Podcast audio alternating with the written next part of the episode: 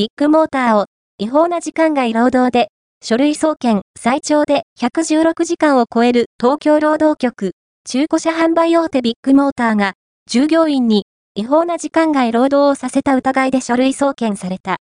厚労省東京労働局瀬戸監督課長是正されなかったため、捜査に着手することとしたものでございます。厚労省東京労働局が書類送検したのは、法人としてのビッグモーターなど、2023年2月、店舗の従業員6人に対し、労使協定で定めた時間を超えて働かせた労働基準法違反の疑いが持たれている。この月の時間外労働は、最も長かった人で116時間を超えていたという。ビッグモーターをめぐっては、保険金の不正請求や店舗周辺の街路樹に除草剤を撒いた問題が相次いで発覚していた。